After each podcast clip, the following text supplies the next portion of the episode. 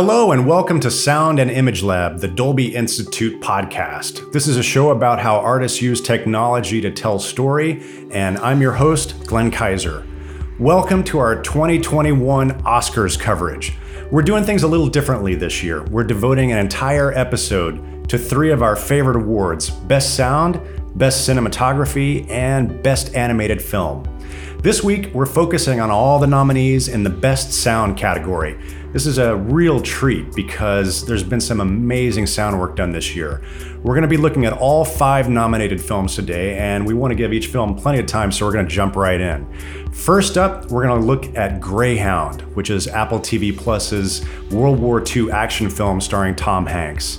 On the show today, we've got Warren Shaw, David Wyman, two time Academy Award nominee Beau Borders, and Michael Minkler, who amazingly is going for his fourth Academy Award with Greyhound. Let's hear from the team.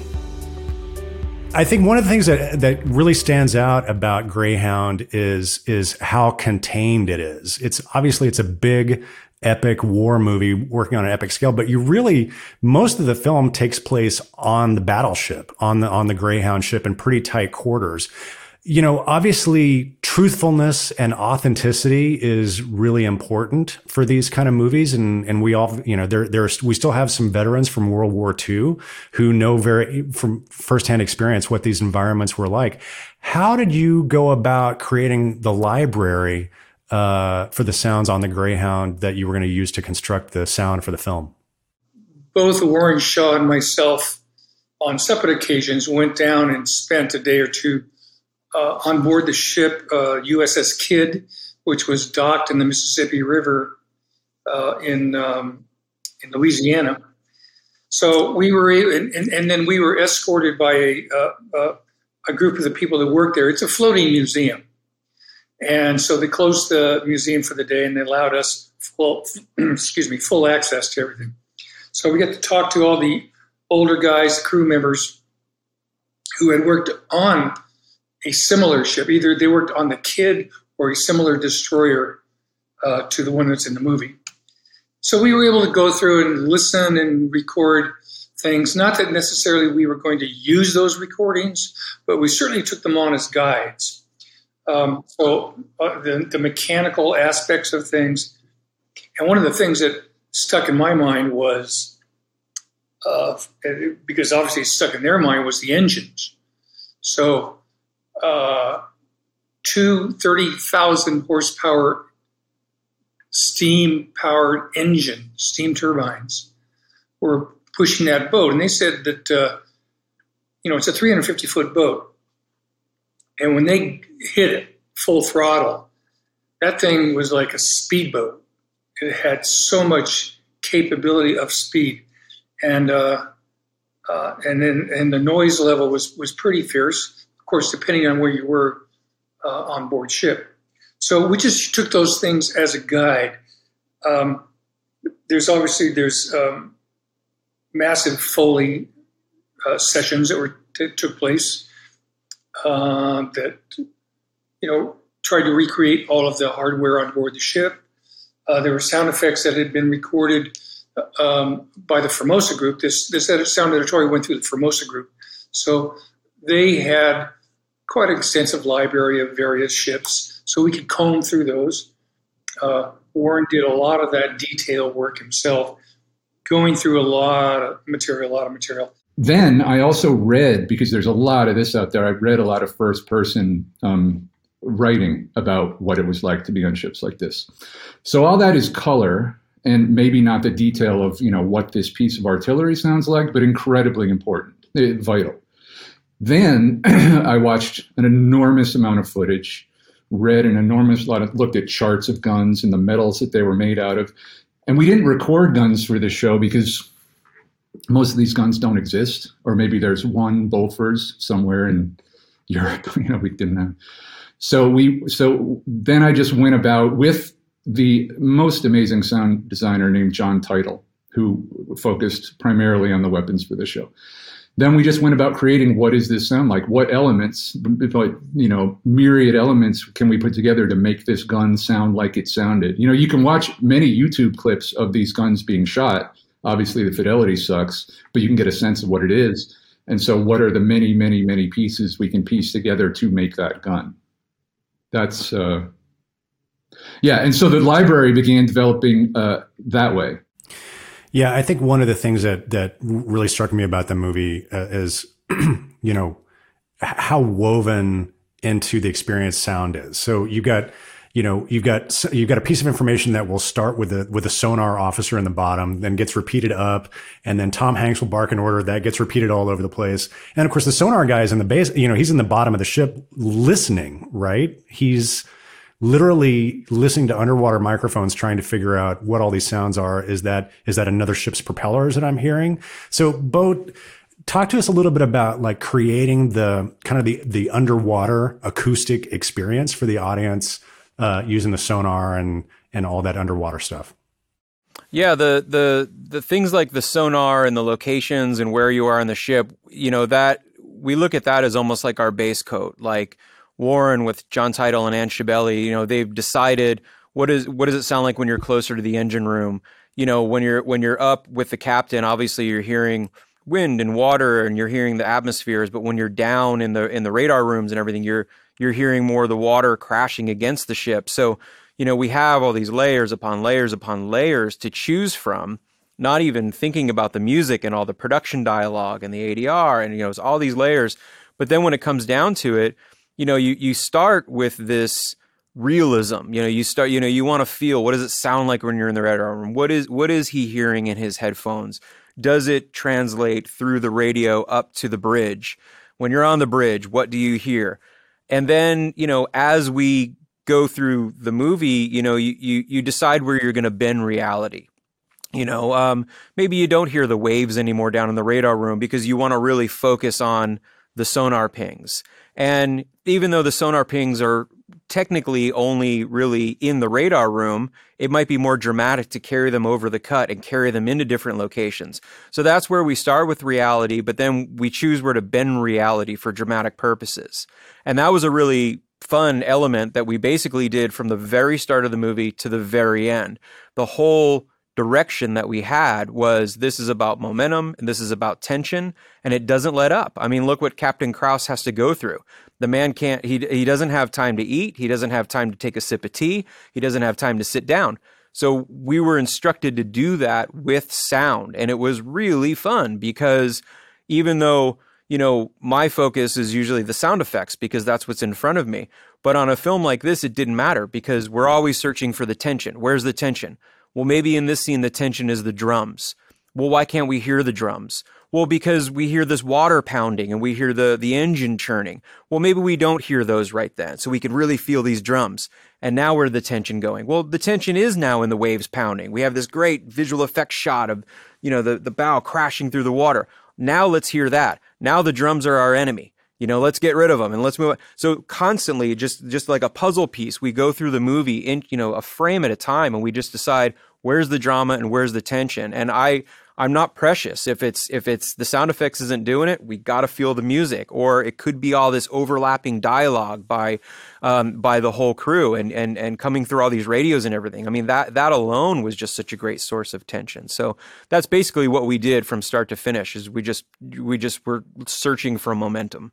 So david i, wanted to give you a, a chance to talk about you know obviously tons of extras big cast tight quarters on one set, basically. How did you, that must have been a pretty daunting challenge for you when you got hired, knowing that you weren't going to have a lot of room to maneuver? And how did you approach capturing the sound on set for this film? Um, yeah, it, it there, there were elements um, within that within the confines that, that made it very very hard. I mean, we just I think we had to be very pragmatic about um, who we wired and and and how we were going to deploy the booms if we could you know if we could get them into the spaces that we needed to get them into.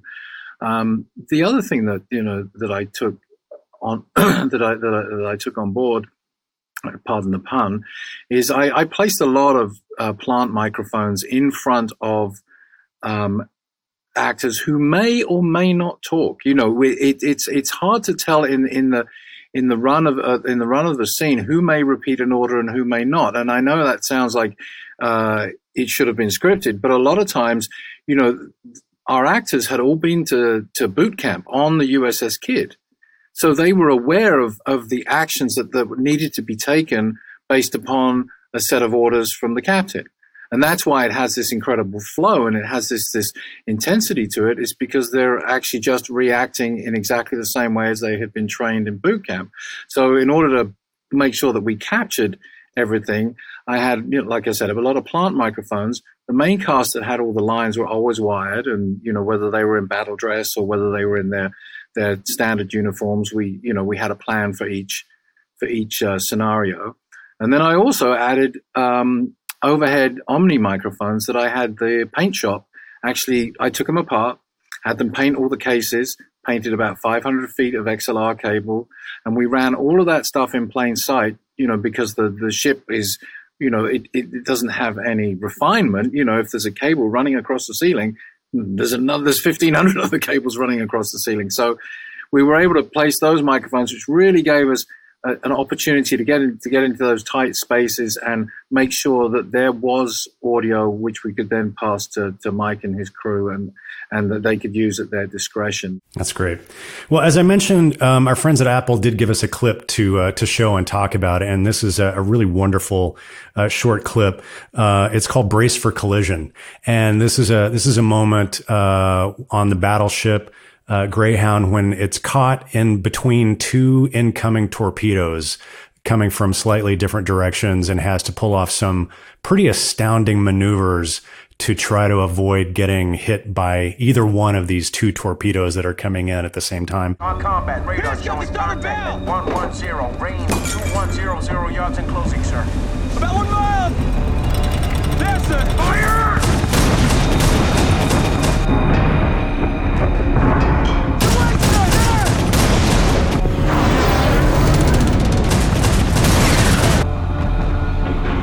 Torpedo starboard beam bearing 187 range 1500. Left full runner. Left full runner.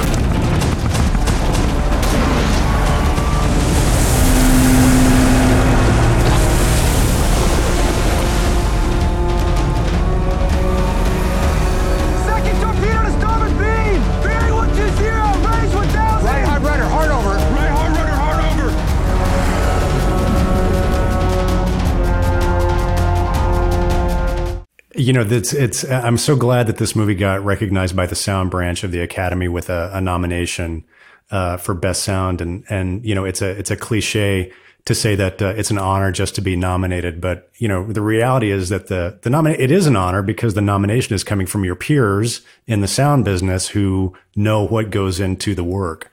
And obviously now that, now that you've been nominated for the best sound Academy Award, then the actors and the directors and the writers and the costume designers get to vote on it. So I'm I'm, I'm curious to ask you, uh, as the as the Oscar voters are filling out their ballots and they come to Best Sound and they're looking at the films, what do you what do you hope that they take away from Greyhound and that they think about uh, when they're voting? Well, you know what I'll say to that is, um, I think we're really lucky this year to be nominated during the first time that they've combined the two sound awards into one award of just best sound. And it's it's I, I think that's just such a great decision. And this film in particular, it, you know, this is this movie is the reason that you would want to combine those awards. We have so much crossover in how much um, editing I did and mixing Warren did and you know everybody had to wear multiple hats so I don't really look at anybody on our team as the one standout. I mean, from David Wyman all the way to the the final punch on the printmaster, this was such a team effort. And so now that, you know, maybe back in the day when there were two different awards, people were always fighting for saying, "Well, I did this. Well, I did this more," and and it, hopefully that's gone away. And now we're just the team. We are we are the team that brought you the sound of Greyhound, and I'm so proud of all the work that everybody did. Well, guys, uh, congratulations! It's a really remarkably sounding film. Uh, I really had a great time watching it, and, and you know, congratulations on your Academy Award nominations. Well, well deserved. Thank you, guys. Thank, Thank you. Thank you. I appreciate what you guys do. Thank you, Team Greyhound. Next up, we're going to talk to the sound team behind Mank. Ren Klyce led this team, and Ren amazingly has his eighth and ninth Academy Award nominations this year. He's double nominated for both Mank and for Soul, which we'll touch on a little bit later. Uh, we also are going to be talking with Jeremy Molod, Nathan Nance, and Drew Kunin, who was previously nominated twice. This interview was pulled from a panel discussion that I led with the team a few weeks ago for the Academy of Motion Picture Arts and Sciences, and I want to thank both the Academy, uh, I've always dreamed of saying that, and I want to thank Netflix for letting us use a portion of that interview for today's episode. Um, I've got questions specifically for each one of you, but the first question I kind of wanted to just throw out to the team and let you guys uh, field it uh, jointly. I've read David Fincher, the um, director of the film, obviously, talk about Mank. Um, and the design aesthetic of the film, as what he was going for was he wanted Mank to seem like uh, a, a real movie from the 1940s that just happened to be found in some film canisters next to a print of Citizen Kane, like in the UCLA archive. So, being that that was kind of the design aesthetic that David really wanted for the film, the question for you guys is what did that mean from a sound perspective? What does it mean to make a film that sounds like it's a real film from the 1940s? And how did you accomplish that? yeah, I mean that that's a that's the big question, right? Um, that was that that started with a lot of thinking, you know, early on. Clearly, um, you know, Drew uh, will have the and and Ren have the earliest kind of um, process through that. But every step of the way, we had to tackle exactly what kind of process we would do. How soon would we get into some of those those treatments that we did to make the sound the the movie sound like it was was made at that time and and really um, cool to see the treatments that were done to the picture and the treatments that we did to the sound come together to really give that experience. Yeah. And there were discussions with with uh, David, with David Fincher, early on in pre-production about he had this idea of really doing it like that. Could we do it on? Uh, um, I was like, you know, we could maybe do it on a Nagra. We could do it on uh, on quarter inch. Um, you know, going back before then, and really when they did some of these things, they didn't really have quarter inch tape. Even it would have been uh, even earlier methodologies. It would be impossible to to redo. But even exploring the idea of doing it on quarter inch, you know, David likes to do a lot of uh, takes. He likes to run long. and if you're talking about 11 minutes uh, between reel changes, I think it would have been uh, um, very unpleasant on set for him. He would have found that really frustrating. We talked about that. Um, we talked about a lot of different uh, uh, um, possibilities of ways to do it. He, he wanted to try recording with, you know, we did some played around with some ideas of a, of a, of a futz, some sort of a, a, a filtration early on to try and limit it. And and and we sort of, and this was with in conjunction with Ren, a lot of it uh, saying maybe we better if we tried to record to maximum fidelity on set, and then you, it would give you the possibility later to choose exactly how much you do or don't want to mess with it and think about it. You could try different versions. You could do because once we actually do an overlay on the input stage, you're not going to be able to recover some of that stuff later, and, and it would give them more flexibility in post if we uh, tried to maximize what we were doing on set. I mean, we did things differently than I would normally do, but you know, he was obsessed with certain ideas like ribbon mics and things that we we, we managed to. Um, I don't want to say dissuade him from, but talk to him about other, the, the, the giving him the possibilities of the flexibility in post greater. You know, when we work on these things and this idea that David comes up with. It's it's, it's a really wonderful idea, and of course we want to we want to make it happen for him. And what's what was an interesting sort of learning curve for all of us was that you know on the one hand we want to give him exactly what he wants, but the other hand we want to make sure that you know we as Drew was pointing out we don't we paint ourselves into a corner so to speak. And then with that we had to find a balance of taking what Drew had recorded, preserving it, but and then trying to make the film sound as good as it was as possible, but at the same time satisfying David because he's asking the whole time while while he's filming, like, "Hey, I really want to be able to hear this old-fashioned sound now. How do we do this?" And he's very patient, but he's also, you know, we want to give him what he want wants at the same time. So we had to figure out a way to to do both simultaneously, and that was a little tricky. Uh, for for us to do, but we finally got there. so the mono, the mono thing. Let's talk about the mono thing. So this was part of David's original vision for the film, which is like he wanted it to be in mono. So what challenges did that present to you guys as a sound team? And then and then Nathan, I've got a question for you specifically because I understand it's not exactly in mono. So I want to hear a little bit about that as well. We did originally the, the the idea was just to do it all just in one center speaker and we did cheat a little bit in the end. We ended up putting some stuff into the left and rights, and um, and actually, well, we, the, we, actually put all the the music. Sorry to interrupt you, Jeremy, but yeah. we actually do have the music in the left and the right. Just to clarify for people who are watching. Sorry, keep going. Uh, yeah, the, and um, and actually went for the uh, we actually put some things in the uh, in the surrounds as well, uh, but that was to emulate the the watching it in a movie theater experience. Um, so we did ended up calling it monorama because it wasn't really completely mono. It was a little bit spread out. So we did end up calling it monorama. It was an, an interesting conversation, just like you started out with the the process of all of us um, uh, coming up with with ways to be able to to work and to keep our options open, but also achieve what David was was wanting to hear and and be able to to to work through himself um, in that final mix. Um, so we did end up, yeah, the dialogue is is mono, and and a lot of the movie is mono. But yeah, the music is spread wide, and like Jeremy said, we did end up um, not only futzing the whole movie, but also worldizing. Essentially, we we played back the film um, in the Stag Theater and um, the scoring, stage, or sorry, the the scoring stage, and um, recording that that reverberation and and then putting that into the surrounds to give the our viewers, you know, the the feeling of being in an old movie theater, empty and, and echoey and and imperfect, and um, and really achieving a, a, really interesting effect there. So, yes, the movie's mono, but we're also we're also using the the technology that we have to to add to that experience. Yeah, Glenn, I just wanted to add before, uh, sorry to jump in, but just one other thing that was really interesting for us to learn was how much we thought it would be easy you know, to to like, oh, it's easy, just put everything in the center and it'll every something will take like it'll just take care of itself, right? And what we learned was that, and David describes it as, as being like this pipe, which is a really good analogy that, you know, uh, putting all of the dialogue, all of the foley, all of the sound effects, all of the you know ambiances, everything down there.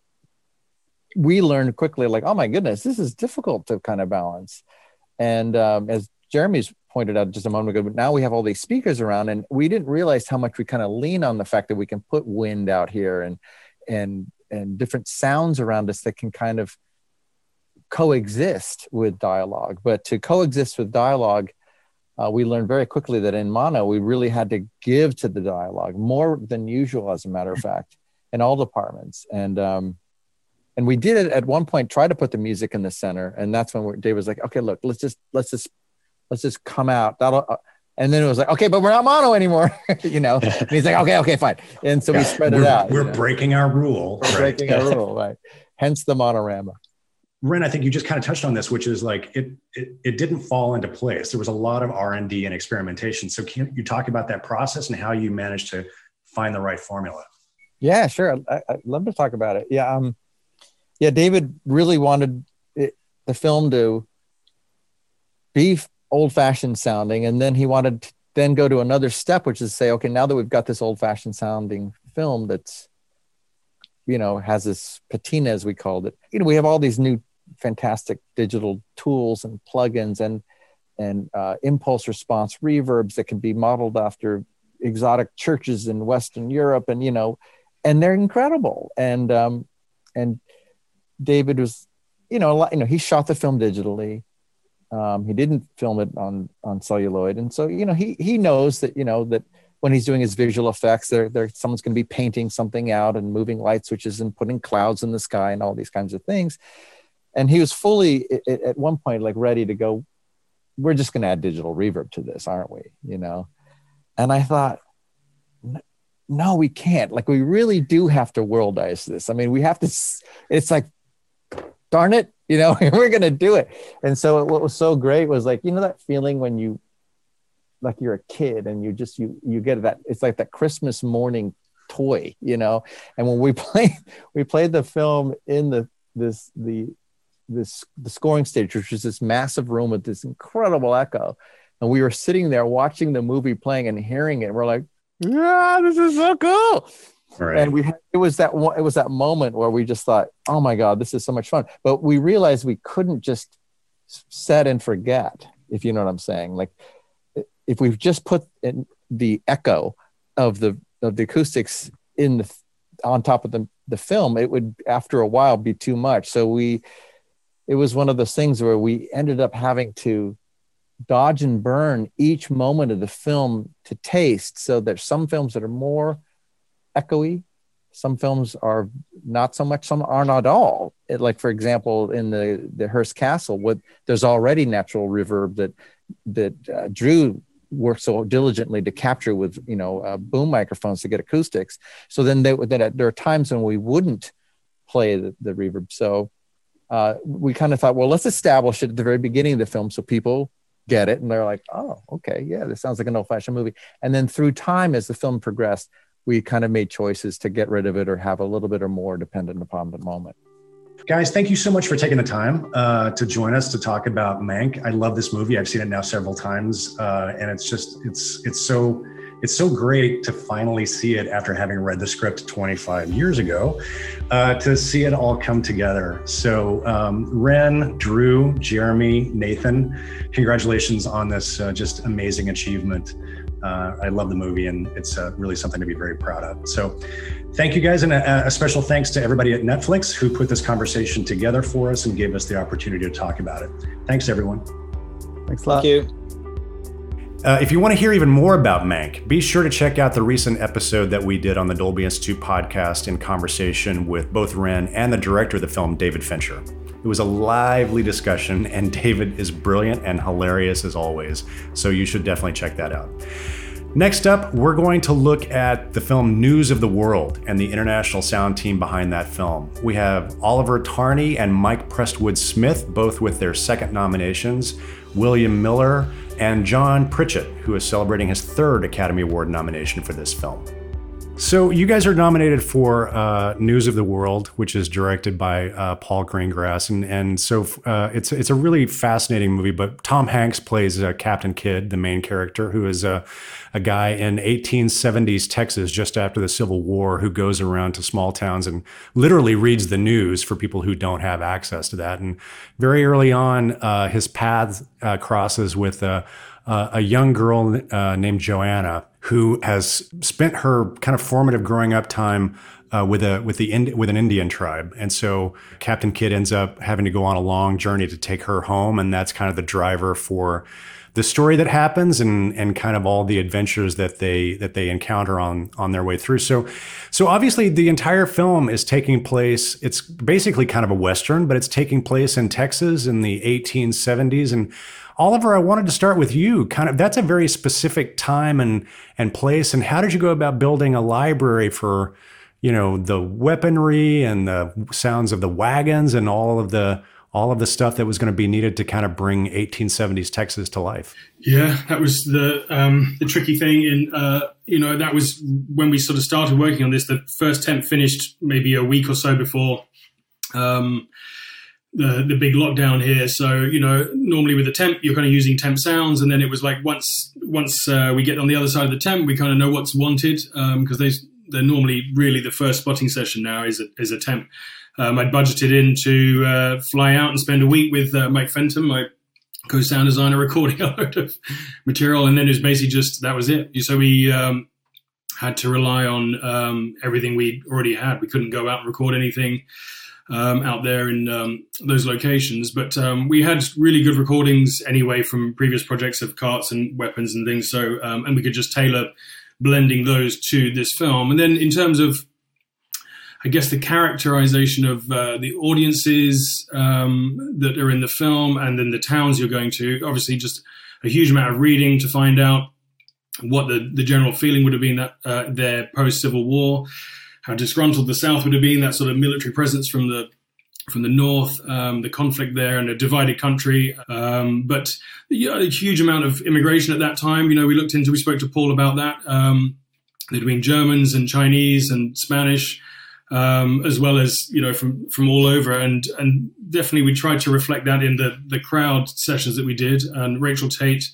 Dialogue supervisor and Anna McKenzie, the crowd supervisor in LA, you know, between them, the writing they did to try and give this authenticity to um, the voices and the mix, the the melting pot of you know um, people who have made up the populace in that at that time. Um, yeah, a lot of effort was put into to trying to keep that authentic of of what kind of split of people would be in there. Yeah, and the authenticity definitely shows. We've got some clips that the studio has given us to uh, to take a listen to and a look at, and so let's uh, let's take a look at the at this first clip. So this is um, this is uh, Captain Kidd uh, and Joanna learn to communicate. This is a, a, short sequence that takes place on the wagon while they're while they're riding along, and they're sort of uh, uh, kind of teaching each other some words as they go along. Let's take a listen to this. See that bird? Bird. Bird. Yeah. Yeah, it's good. Guto. Guto? Guto.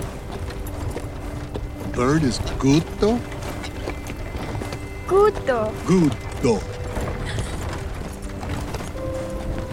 John, I wanted to I wanted to ask you first about uh, uh, talk to us about about recording on set and the process of of capturing these production tracks. I mean, this sounds like this sounds like a good clean dialogue, but you're recording on with two actors who are riding on a wagon, uh, you know, outside. So. Uh, t- tell us about the challenges of that. I'm, I'm sure. I'm sure that that wagon wasn't really quiet for you, was it? But you can ask these guys who saved saved the tracks. I mean, I know that there was a lot of work that had to be done uh, because the wagon was really, really noisy. But before we got to that stage, we had a wonderful prop department. The wagon was their responsibility, uh, and the grips, uh, and my boom operator, who just literally did amazing amount of things over a period of several hours to try to quiet that that thing down. And they they did. If you could have heard it, what it really was like, it was way, way, way worse than what you had to deal with. But uh, we just found every little place that we could find that made noises. The only thing that was a little odd was that there are some shots in it that were shot from uh, uh, while the wagon was elevated off of on rubber tires, uh, or uh, the camera was mounted on the on the vehicle, uh, and it was quieter. Uh, that matching that with all the really rough stuff because we would take we would just take off sometimes right out into into the bare desert with that that thing without any you know any prep of the pathway and uh, it was it was noisy. I was really really worried about it. Uh, uh, actually working, uh, and the other three fellows here with me are the ones who kind of you know made it work, as far as I could tell. Yeah, the tracks the tracks worked out really well. I, I think actually as well it should be added that the layer that uh, Oliver and his team put in and and Will all around all the foley and the the backgrounds. You know, it is a quiet film, but actually a lot of what you're hearing is is is added. You know, it's that, that all that stuff really helps to help to kind of give a place for all for the dialogue to sit and and and actually sort of help it the continuity of it all. So um, one of the things that is, is, super rich in that department.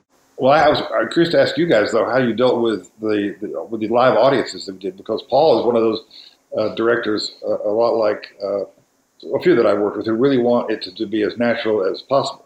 So the crowds were allowed to just be the crowd uh, as loud as they wanted to be, which of course affected Tom Hanks' performance because he had to play up to that, uh, which he did. Uh, but that was a concern of mine as well because we really, those people were loud. yeah. Yeah, Erath was uh, was a number, that's for sure. I'm, I'm, well, I'm really glad you guys brought that up because that's another clip that the studio gave us. So let's take a listen to this right now. This is a this is a Captain Kidd stirs the crowd in Erath. Well, see, Mr. Farley, I was wondering if folks might prefer some storytelling from places outside of Erath. Just for tonight, Mr. Farley. I think you ought to read from the Erath all the same, Captain. Sort of thing these people expect to hear. How about we vote on it? How about we I from He's Erath Vernwood.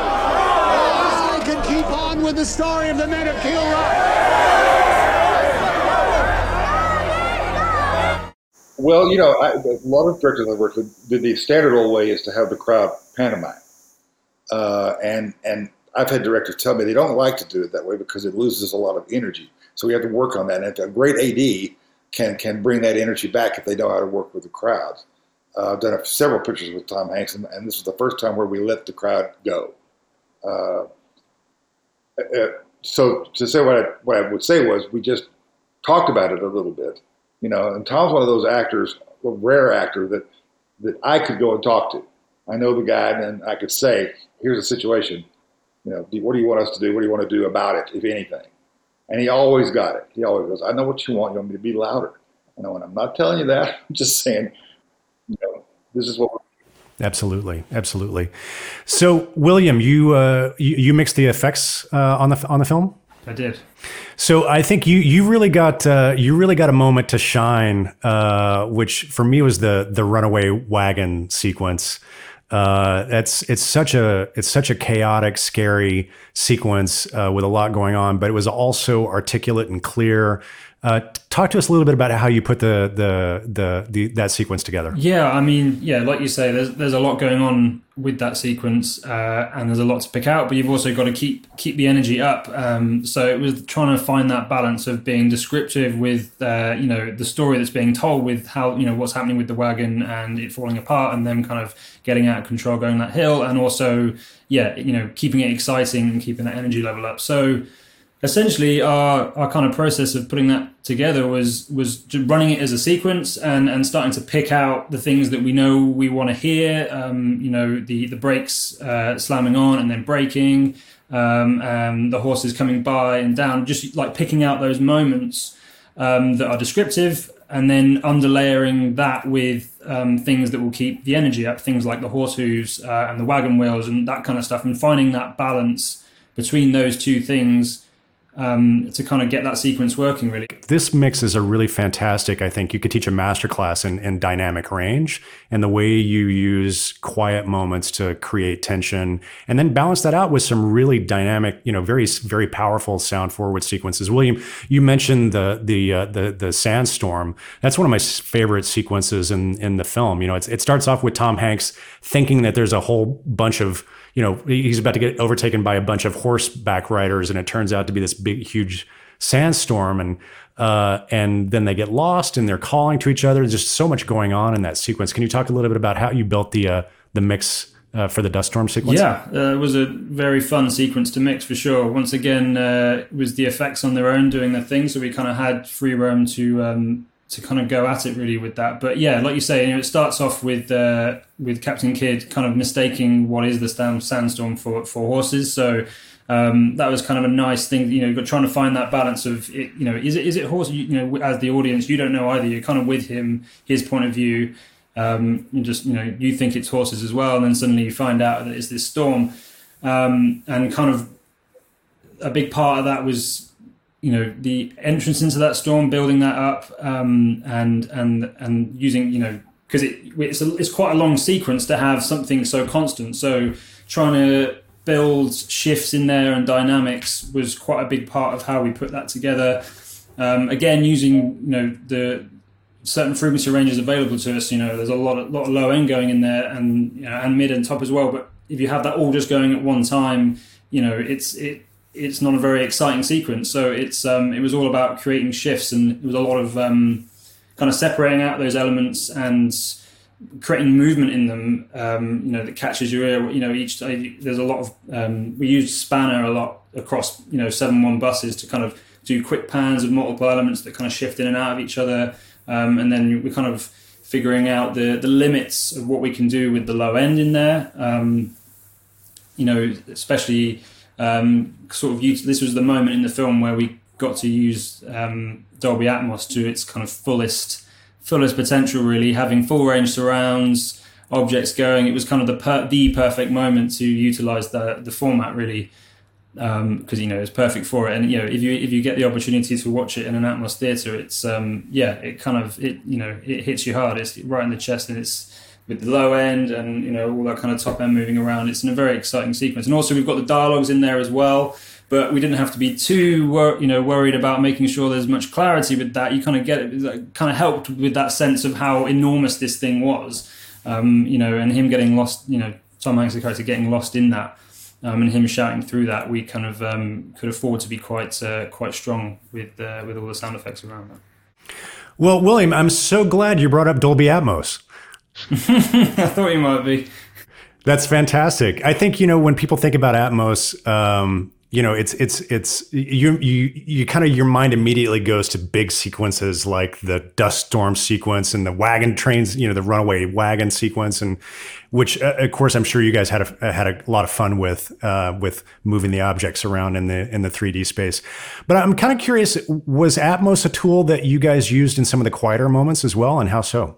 Well, yeah, I mean, I, I think actually Atmos works in in many ways. I think it works more more interestingly when it is quiet because you can feel that discrete positioning of things. Um, so yeah, I think we use it a lot. I mean, I know a lot of the winds were in there, and uh, uh, a lot of the rains and a lot of the natural sounds went that way.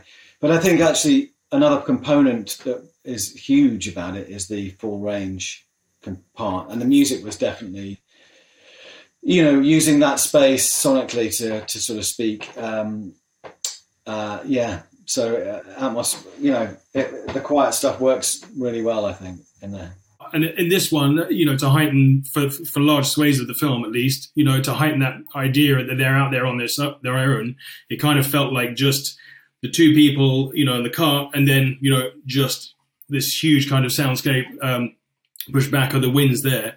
And so that was a really nice thing when you have that really open feel that you can get from Atmos to really feel like you have your principal thing there on the screen and then just, you know, every, everything else, but sort of just push back and uh, and there. I, I, think it really helped with the, the aesthetic of the sense of space, the sort of expanse of the, the visual. I think it really helped that. I just want to kind of put a question out to all of you. Uh, what do you think the Sound Branch members really kind of uh, responded to in the film that got you the nomination? And what do you hope the general Oscar voters respond to about News of the World when they vote in the sound category?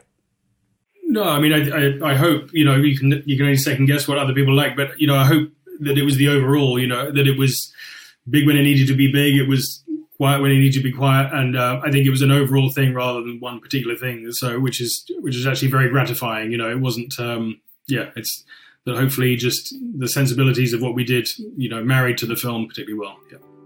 All right. Well, uh, thank you guys so much, John, Mike, Oliver, William. It's been a real pleasure. I loved watching this movie. It was it was a great experience.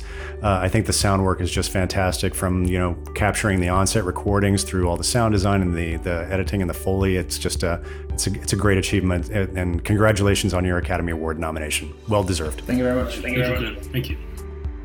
Thanks, guys, for the great conversation. Cutting that interview down was tough because there was so much good stuff. We may just have to release some of these full interviews as bonus episodes in the coming weeks.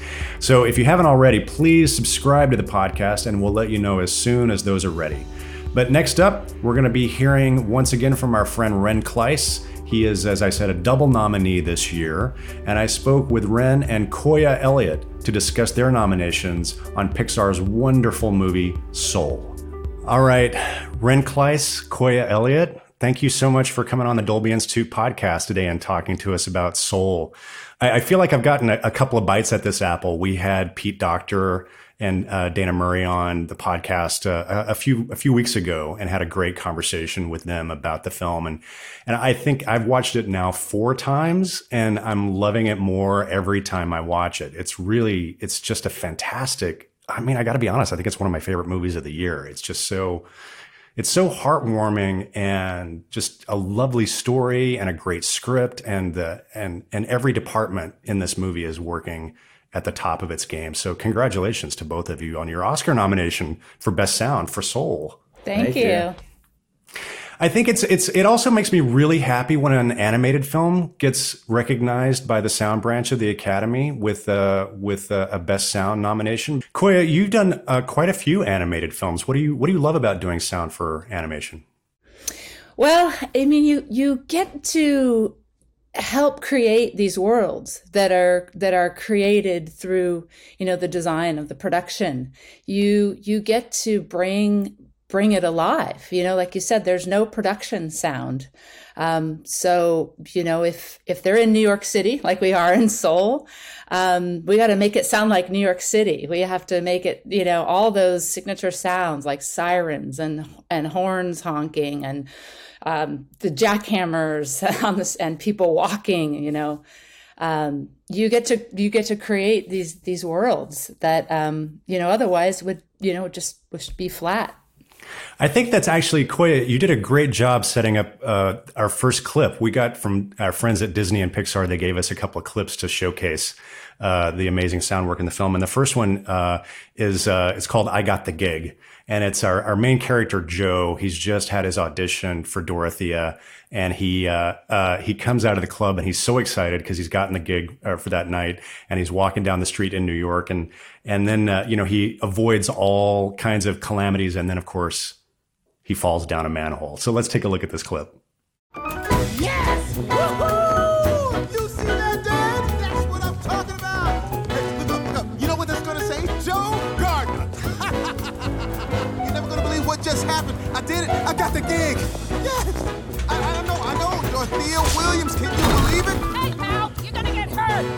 Just don't tell my mom about this, okay?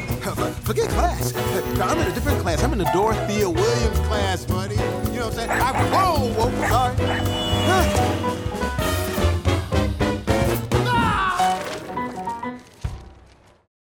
Talk to me about creating the sound of New York City. It's one of the things I think that is remarkable about Soul is how beautiful it is visually, and that the team at Pixar made such a a great uh, effort into making it look photorealistic, uh, and the lighting is gorgeous. And how did you match that from a sound perspective? You know, it's interesting because when we started, Pete was really curious about the contrast between the New York sound and then the sound of the other world.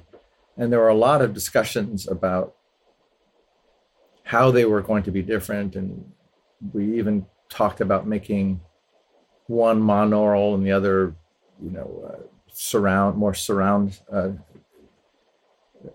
with more surround sound.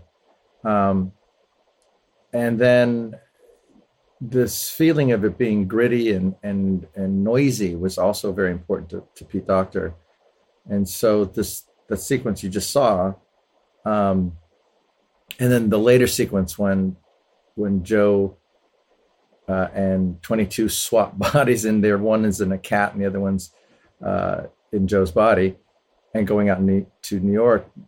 The the idea was to really uh, emphasize that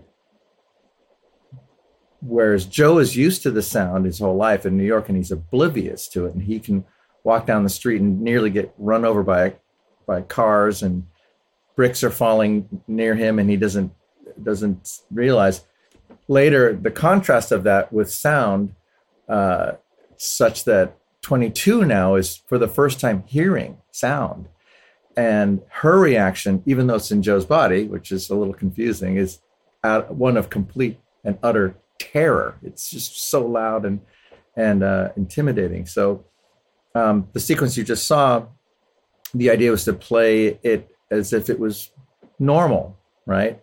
And um, and so we we try to set up those beats with the jokes uh, as best as we could, with the dog barking and yapping, with the with the little uh, Mobylette, the the Vespa that nearly runs over him, and the bricks and so forth.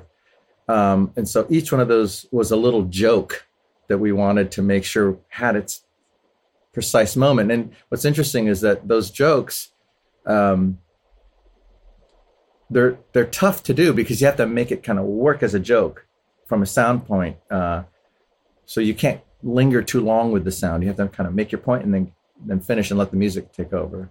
I'm really glad that you uh, you brought up the conversations around the contrast between New York and and the the after and before life. Um, another clip that we have to talk about is is um, the great before. So this is uh, you know Joe has has died and has gone uh, and has gone into the afterlife. And um, in this particular sequence, he shows up in the Great Before, and he's encountering the souls for the first time. And um, he encounters one of the counselors, uh, Jerry. Well, they're all named Jerry. Uh, and and Jerry uh, carts him and the souls up, and they go off to the You Seminar. So let's take a listen to this clip. Is this heaven?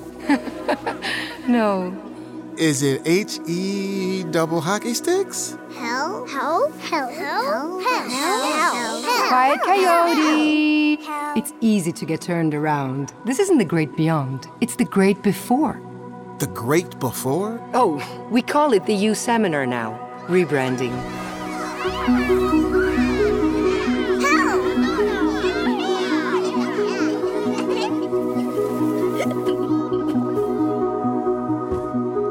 Does this mean I'm dead? Not yet. Your body's in a holding pattern. It's complicated. I'll get you back to your group.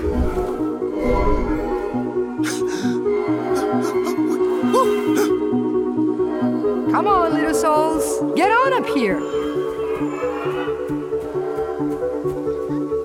You know, one of the things that kind of jumped out at me from this uh, Coya and Ren is is you know how remarkable the production design of that world is.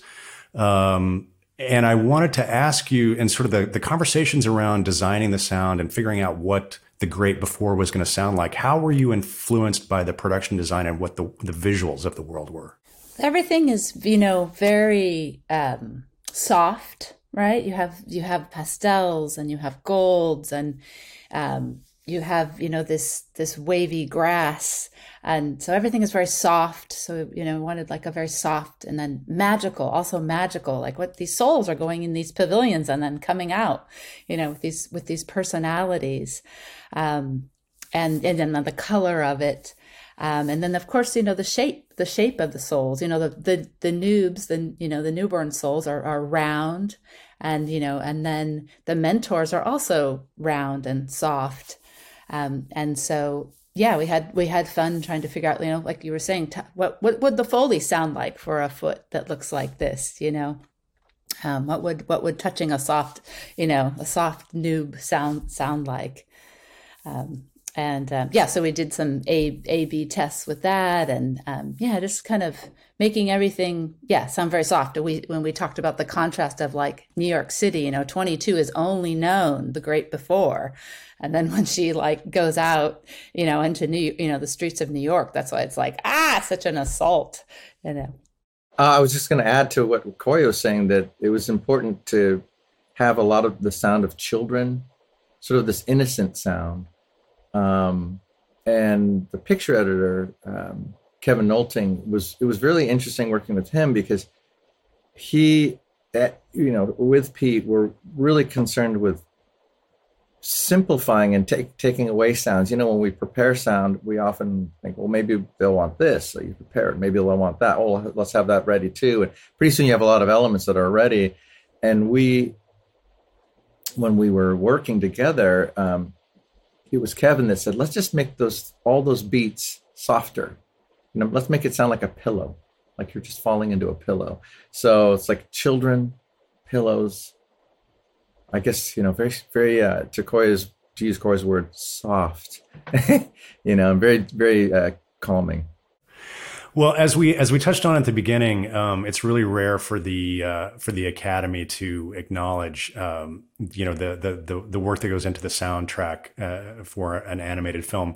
What do you hope that they think about for the Sound for Soul when they get when they get to the best sound category and they're thinking about the various projects? What do you what do you hope that they understand and that they take away from Soul? I guess you know it's a beautiful movie and it's a beautiful it's a beautiful soundtrack. And why is it beautiful? It's beautiful because you it's it's Joe and 22's journey of you know living, you know, of of living and noticing and and um, you know I think that the soundtrack reflects that. You know, we we talked about you know um, wow, as a soul, it's it's the world is open to you, and it's beautiful, and it's magical, and it's soft, and and and then when you get to Earth, it's a, it's a little bit harsher. It if you don't slow down, you can really be bombarded by loud sounds and and big discussions. But if you just slow down and have a bite of pizza, um, you know, and, and enjoy watching the the leaves on the ground and the and the sun shining on the maple leaf floating down, and and enjoying a dad with with his daughter. Um, um, you know, just the fact that we were able to create these different worlds and then and then even at the end you know being at peace with with ready to go to the great beyond. Or even at the very very end when he just steps out of his door and you hear the sounds of new york you know? Just I guess you know with that we've created this world that that helps you pause and realize how great life is really if you break it down. That's great Coya. That's wonderful. I don't know ren you want to top that? Sure i mean I, am I'm, I'm right there with Coya again. Uh, I think that what I hope people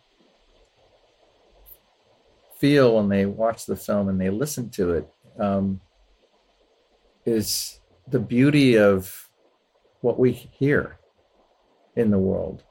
Um, it's also interesting too, Glenn, that you know we're so technical in our world, and so we we have a tendency of dividing what we hear into sound effects and music and dialogue and foley. But you know people who watch films who don't know about those divisions they don't even know the difference often between music and sound. Um, they just are listening. And f- to that end i feel that what i hope people take away is the beauty of the music that comes through this character his um,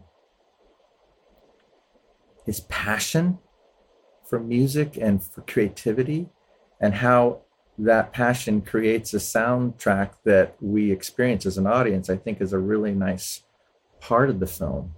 And so i hope that that's what people get from it ultimately is a feeling of wow that's the sound of the music and the sound effects.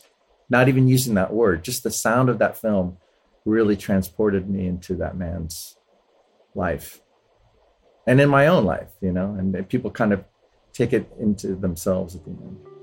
So that's what hope. All right. Well, I can't think of a better way to wrap up than that. Uh, than that final thought. Ren, uh, Coya Elliott, thank you so much for taking the time today to come on the Dolby Institute podcast to talk about this remarkable film and the just absolutely wonderful work that went into to the sound for the film. And congratulations on your nominations uh, for Best Sound, which you share obviously with David Parker. Uh, congratulations again, and uh, really, really wonderful work. Thank, Thank you. you. Thank you for having us. Thank you so much. Thank you again, Ren and Coya. I also want to mention that David Parker is uh, also nominated for two Academy Awards this year alongside Ren for his work as the re recording mixer on Soul as well as Mank. So, congratulations to you too, David. If you want to hear more about Soul, be sure to check out our episode that we posted a few weeks ago and my conversation with director Pete Docter and producer Dana Murray. For our final segment today, I'm joined by the team behind Sound of Metal. The nominees are all celebrating their first Academy Award nominations for this amazing film. And uh, the nominees are Nicolas Becker, Jaime Baksht, Michelle Couttolenc, Carlos Cortés, and Phillip Bladh.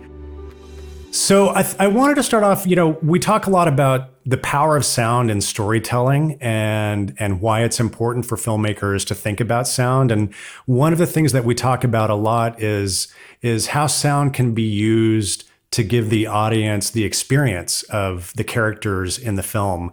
And I can't think of a better example of that idea than Sound of Metal. Obviously, you know your main character Ruben. He is a he's a drummer uh, in a in a metal band who loses his hearing very very early on in in the film, and the story is his journey as he kind of goes through the process of accepting this and sort of uh, trying to adjust to his life with no hearing. But I think, you know, one of the reasons why people have really responded to this film and to your work in this film is because you give the audience the experience of Ruben's, you know, what the world sounds like to him as he loses his hearing. So I wanted to ask, you know, there, um, there are two sort of subjective states uh, for the sound in the film. You know, we start to hear Ruben's experience of losing his hearing. And then later in the film, when he gets the cochlear implants, you also give us that experience. So, Nicolas, I want to start with you. Talk to us about the design process of how you figured out how those subjective states were going to sound like. So first of all, what is important that to say that the process starts uh, one year before the shoot. You know, so um, Darius came to Paris and we spent like maybe one week just reading the script together. We we were looking for for some clip, you know, video clip from other films, reading some book, you know, share a lot of ideas together about um, what what would be the idea about to create something which would be very physical, you know, because I think uh, the the style of the, the, the film also is is a bit like doc, documentary based, you know. So we knew that we wanted to create something uh, very special, and then after what was important that uh, the physical aspect was again so important. That's why also they asked Riz and Olivia to be able to drum and to play guitar and to perform for real, you know. So our our friends at uh, Amazon have been gracious enough to give us uh, some some clips, uh, some scenes to talk about, and one of the ones that that I uh, is one of my favorite scenes um, that we have to talk about is is when Ruben uh, first goes to the audiologist and he gets the the hearing test uh, with the audiologist repeating the words to him, and, and he has to repeat them back.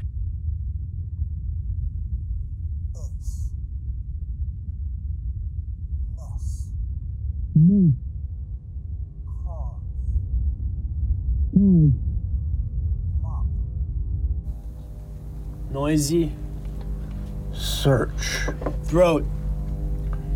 Ditch. Fish. Talk.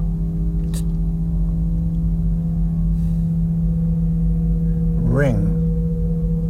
Brum. Germ. You know, Nicolas, uh, this was such a great example of putting the audience in Ruben's experience. But I'm curious, when you were figuring out what that was going to sound like, did you did you um, work with any deaf people to sort of uh, arrive at what the sound of that was going to be? Okay, so first of all, uh, you know Abe, which is a brother of uh, Darius, also co-writes uh, the script, and Darius was super documented, so they knew already uh, so much about it, and uh, so I also did a bit of work on my side. But I think what I, I bring my my my uh, I, I I bring my experience, you know, because through like a film like 127 hours or the work I've done on Gravity, you know. I've already tried to to to kind of create uh, the the sound from an inner positioning, you know, like the, the sound from the in, inside of the body, or, or you know, so right, like what, like what we're perceiving inside the body. It's, it's, you you talked about gravity, and that was sort of the same concept because we got the sound inside the suits, right? It was coming to us through vibration. Exactly. So the idea was was to think about okay, uh, that's what's happening when you actually lose hearing you you still can hear vibration through your tissue and your bones. So in a way, your your brain uh, reconstructs something who looks like sound, you know, but which is not really sound. It's exactly when you speak, you know, you hear like your body resonates, and that's that's exactly the same feeling. Your brain is putting that with your voice, but it's another sense. It's like vibration, physical vibration, and that's exactly what's happening. Ears over your your hands over your ears kind of thing. You can hear your inner body. Yeah. Yes exactly. Or when you are underwater you know because also what is specific when you are underwater that's also you don't have two ear anymore. So you have only one sensor which is your body. So it means that also you can't localize sound anymore you know? So it's it's it's muffled but it's also not localized you know? Nicolas did a lot of uh, well so he recorded the guy so he started to listen to the the blood to the obviously the heart, but uh, all the movements of the hands and everything inside of their body is like you you get into another dimension. So part of these sounds are always with the character. Obviously, we didn't put the blood like a boiling machine, but it's part of the sounds. So, mm, as Michelle mentioned, uh, Nicolas gave us a lot of palettes of colors. He already recorded the muffling sounds with different kind of muffle idea with different uh, apertures uh, and colors of muffling. So what happened is we we combine this in a way in which we just talk with them. We talk with, a lot with Nicolas. We talk a lot of uh, Darius, and then they left, left us in the in the studio and said, "Well, let's see what you can you can do, my friends." so it was a really interesting way of working. One of the things I love about this movie is how international the team is. You've got Nicolas, who's in who's in Paris. Uh, the movie was shot in Massachusetts, and then you ended up mixing in Mexico City. Tell me how that happened. Why did you? Why did the mix happen in Mexico City? Darius uh, called Nicolas because he wanted like a different uh, uh, Hollywood approach for the sound of the film. And then Nicolas was also searching like for something different. And then he was uh, recording um, a music uh, disc, no, Jaime, about uh, from Patti Smith in New York. And then there he met uh, another musician and crazy guy, Leonardo Heiblum. And then Nicolas talked to, asked to, to Leonardo, well, I should, uh, I should mix this film. It's about a, a, a musician that uh, becomes deaf. What do you think? And then Leonardo told him, well, I know the place exactly where you should go if you want an unconventional way of doing it. And you should go to Splendor Omnia, that is at Tepoztlan in Mexico. And you should call Jaime Michelle. And that's it. So I, I, saw a tweet from your star Riz Ahmed that said that you guys had hooked him up with microphones all over his body to kind of get these contact sounds. So Nicolas and Phillip, like we, Phillip, you obviously you were the on-set production mixer, so you were recording the sound on the set when the camera was rolling, and it, it's it's never the fact that you know that the production sound mixer and the film sound designer actually are at the they're at the same time working together. So talk to us about how you captured that sound on set and like the this this whole idea of, of contact mics and how you got all that stuff uh, for Riz's character. Depending on essentially what the situation was that we were recording because we were still shooting a movie and we only had so many hours to do it. And I knew that we weren't going to have crazy amount of time to be like, okay, we need to just do this for sound now. Even though it was a movie about sound, we were still shooting a, a hectic movie. You had to like shoot a movie, days, yeah. You know, yeah, we're still shooting a movie. So what we did was figure out a way that we could record the dialogue, you know, high quality, just like you do a real movie, booms, lavs, plant mics, everywhere we can. And then at the same time, would add an extra layer, time coded, you know, through the takes because we were still we were shooting on film too, so we, it's not like we could do ten takes of everything. And uh, with that, we were able to essentially add an extra layer through contact mics, and you know anything that we could we could do. So like the scene where he's he's banging on the slide, stick a contact mic under there. There's a thing where he's got like the drum he's like banging on a drum like uh, bucket thing. Stick a contact mic in there. Whenever we could keyboards tables that scene where they're like banging on the table and stuff. That was kind of our mo you know but also you know like the the the, the, the sequence where with the audiologist actually i was there on the shoot and and so we uh, we we i uh, i asked Riz if he could stay a bit more longer in the booth. And uh, so i bring also um, uh, geophone and uh, and also I, I, I did a DIY stethoscope mic, a stethoscope mic. You know, I bought a very good stethoscope and I and I and I put also very sensitive uh, small microphone inside, so I could get like. And I put also a microphone in his mouth. You know, I found a, a microphone like a, a small microphone for, uh, you know, have adventure. You know, like and you can you actually it's a waterproof lavalier. So I put also a lavalier. You know, so I get like from inside of his mind, from his skull, and from his breast. You know, so I was able to have like even you know sometime in the in the film we are moving from one play, you know, like one inner sound to another inner sound, inner sound. You know, so I also give the, the setup to the Foley artist, which is an amazing Foley artist, Heikki Kossi, So he was able also to do the Foley work with all the setup. So we had like a continuity between the shooting with Phillip, this white tracks I was doing, and the Foley rec- uh, session. You know, we had like all the time the same equipment to be able to actually create uh, uh, a continuity with it. Carlos, I want I wanted to ask you specifically about that that sequence and the sound and the, the treatment of the cochlear implants. How did you create that in the mix? How were, how did you actually manipulate the sounds to create that effect?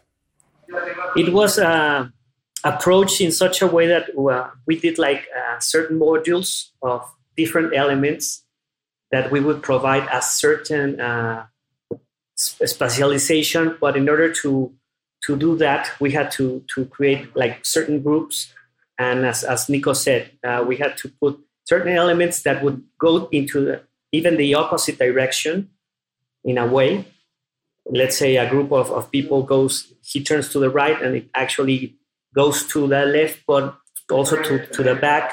And they were really regrouped as well. And so we started making a circulation of those elements with a specific program in order to to make the, the sensation of everything to be disorienting and besides that the character that it already has that it's uh, quite no- noisy to our perception and it, it can be also very deceiving in, in, the, in the sense that you have a relationship of what's going on but you can really understand it, it because it's it's distorted is uh, it is uh, noisy. There, there's another sequence that is really beautiful that I wanted to ask you about, and it's it's um, we we have a clip from Amazon about this, and it's it's uh, so Ruben has had the surgery and had the cochlear implants, and in this particular sequence, they get turned on for the first time, and he's sitting with the with a doctor who um, uh, is activating the the implants and adjusting them, and a lot of the scene is played out as a close up on Riz's face, and it's the first time we hear kind of the audio treatment and the sound design of what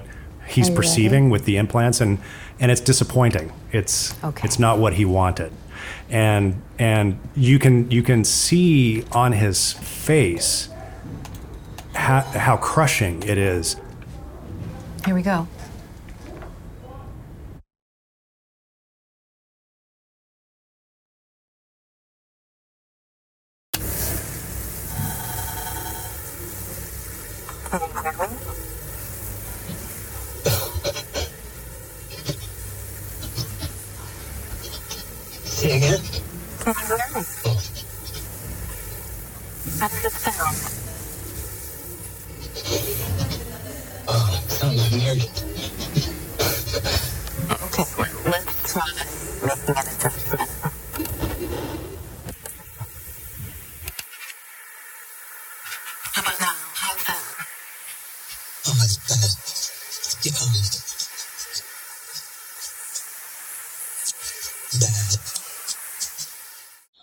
That's my favorite scene in the movie, by the way, Glenn. I'm so I'm so glad you brought that up. But I mean that to me, that's the perfect what Darius did, what Riz is doing, what the sound team's doing, the, the the the cinematography. To me, that's the point where it all kind of just comes together beautifully and tragically and everything.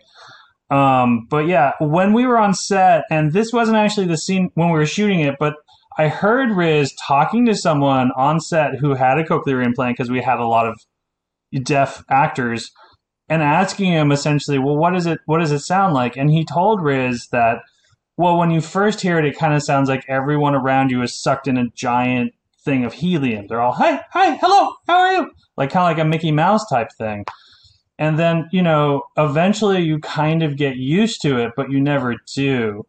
And I feel like Riz kind of had that in his head or something kind of like that. I mean, he was endlessly asking people questions, trying to strengthen himself. I'm so thrilled that this movie got the recognition from the sound branch and that you've received the Academy Award nomination. I know it's your first Academy Award nomination. It's such an amazing honor.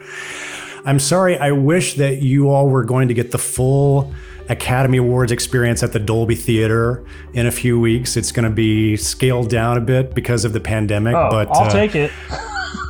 but you know, I I can't. Uh, I'm so I'm so thrilled. You know, it's it's it's also very rare that uh, that smaller independent films get recognized for their sound work by the Academy. So I'm really proud uh, that that the that the sound branch uh, uh, has recognized you guys with the nomination. Well, once again, congratulations on your nominations and good luck at the Academy Awards in a few weeks. Thanks for joining us. Yes, I'll see you guys there. Take care. Well, there you have it. Hopefully, that gives you an even deeper appreciation for all the amazing sound work that's been done this year for these extraordinary films. Thank you to our friends at Amazon for helping get us the materials for that last interview. I would also like to thank once again all of the nominees for joining us today and congratulate them on their well deserved Academy Award nominations. If you want to check out the films, and I highly recommend that you do, there are links to all five nominees in our show notes. If you enjoy this series, please consider leaving us a rating or a review on iTunes or on the Apple or Google Podcast apps. It really helps us raise awareness for the series and helps us continue to grow. And if you haven't already, please subscribe to our new dedicated podcast feed, which you can find via the link in our show notes or wherever you get your podcasts by searching for Dolby. You won't want to miss our next episode. We'll be interviewing the nominees in the Best Cinematography category, which also features some extraordinary work this year. Until then, thank you for joining us. This is the Sound and Image Lab, the Dolby Institute podcast, and I'm your host, Glenn Kiser. The producer and editor of the show is Michael Coleman. Our executive producers are Amanda Schneider and Jack Ferry. Copywriting by Fayette Fox. Production support by Taylor Hines, and our production intern is Tristan Enriquez. Thank you for listening.